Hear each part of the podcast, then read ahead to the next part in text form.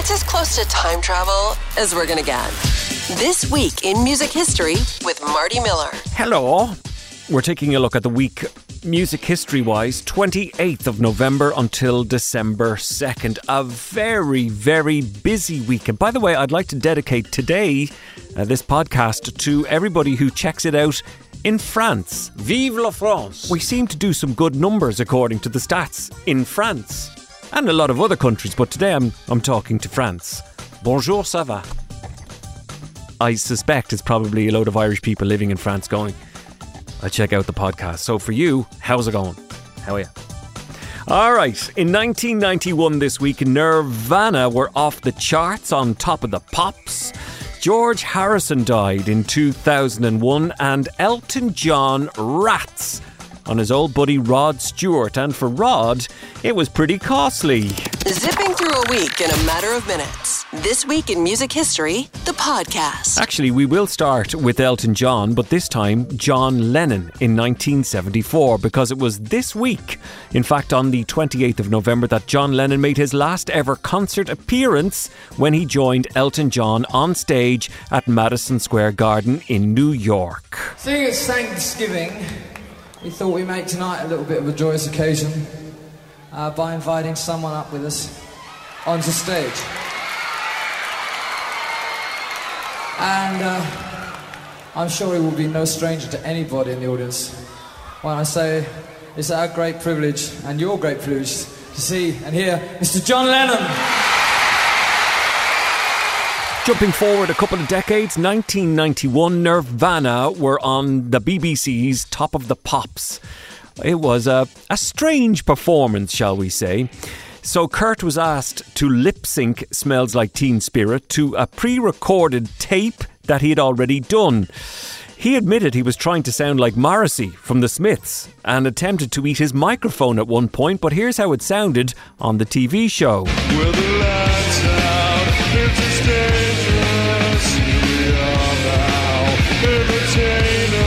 Elton was very busy this week through music history. In 1997, Perfect Day was done by a whole pile of various artists for the BBC's Children in Need.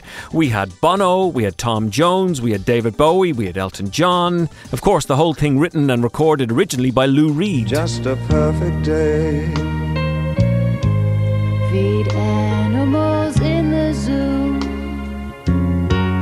Then later, a movie too. And then home. Sad news from 2001. We lost the quiet one.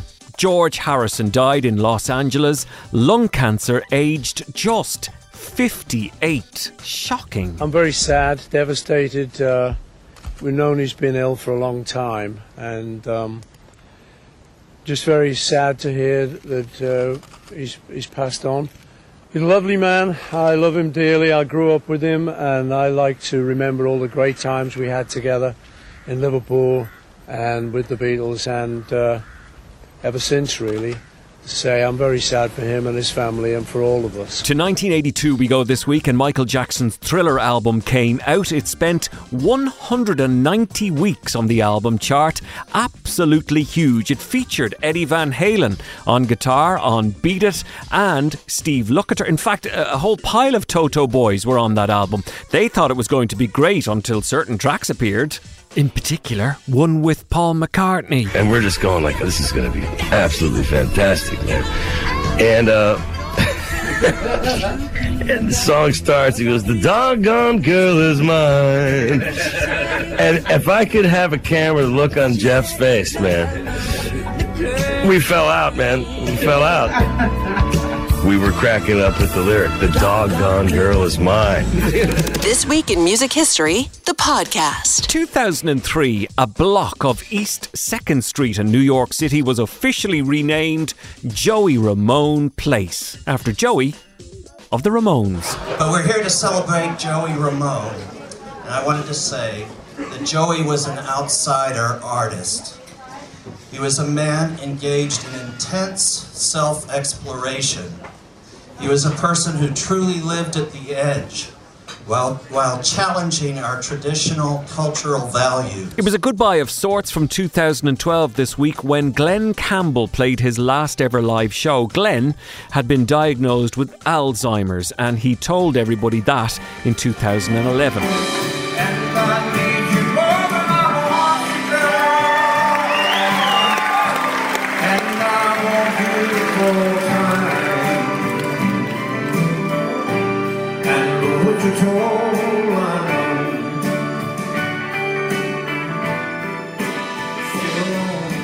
In 1964, by December 1st, The Who played the first of 22 consecutive Tuesday night shows at the Marquee in London. The band were paid an astonishing 50 quid for each gig.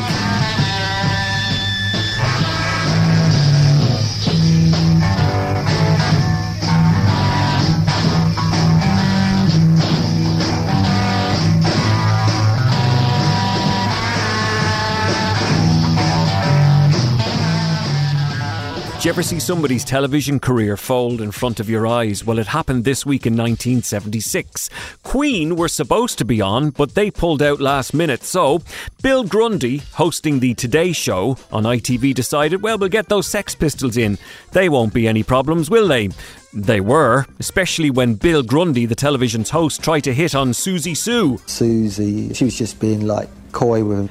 And he said, oh, maybe we'll meet after. We'll meet afterwards, shall we?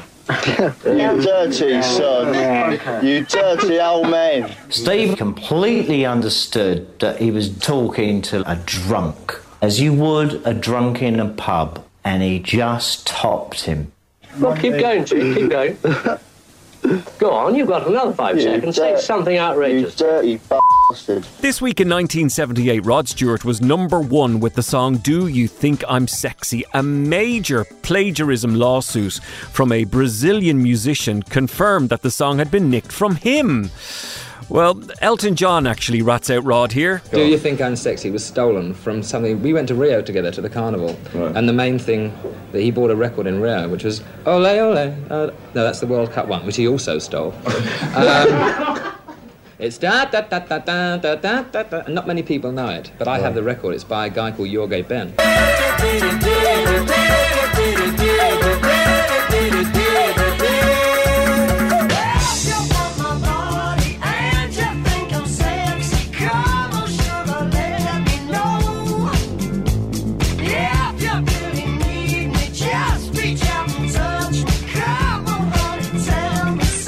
This week in music history, the podcast. Getting through our week in less than 10 minutes. In 2012, this week, Led Zeppelin were given from Barack Obama, President of the United States, a Kennedy Center's honour. So this was the lad sitting there with very special medals on beside Barack Obama and his wife Michelle, with Heart on stage, doing Stairway with Jason Bonham on drums. And my God, it was special. Your head is humming and it won't go. In case you don't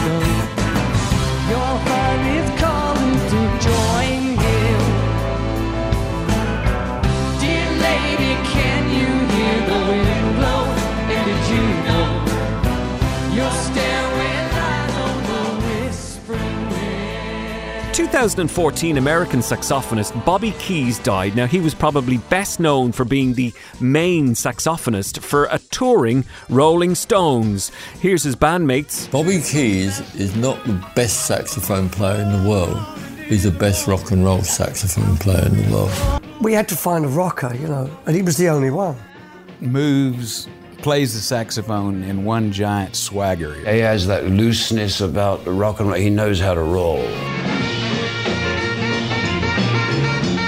His life's been a, a life of being Bobby Keys, you know, and uh, must must have been a hell of a ride for him. And finally, this week, we were worried for Carlos Santana this week in 2021. Rumors flying around here and there about this and that. So I'm here to uh, just crystallize and make it clear. So I'm going to be taking time out for a little bit to make sure I replenish and I rest and uh, catch up with my health so that when I play for you, I will play the way I'm used to. And that is a look at this week in music history from November 28th until December 2nd. My name is Marty Miller. Thank you so much for checking it out. And there's always more for you on the website nova.ie. Zipping through a week in a matter of minutes. This week in music history, the podcast.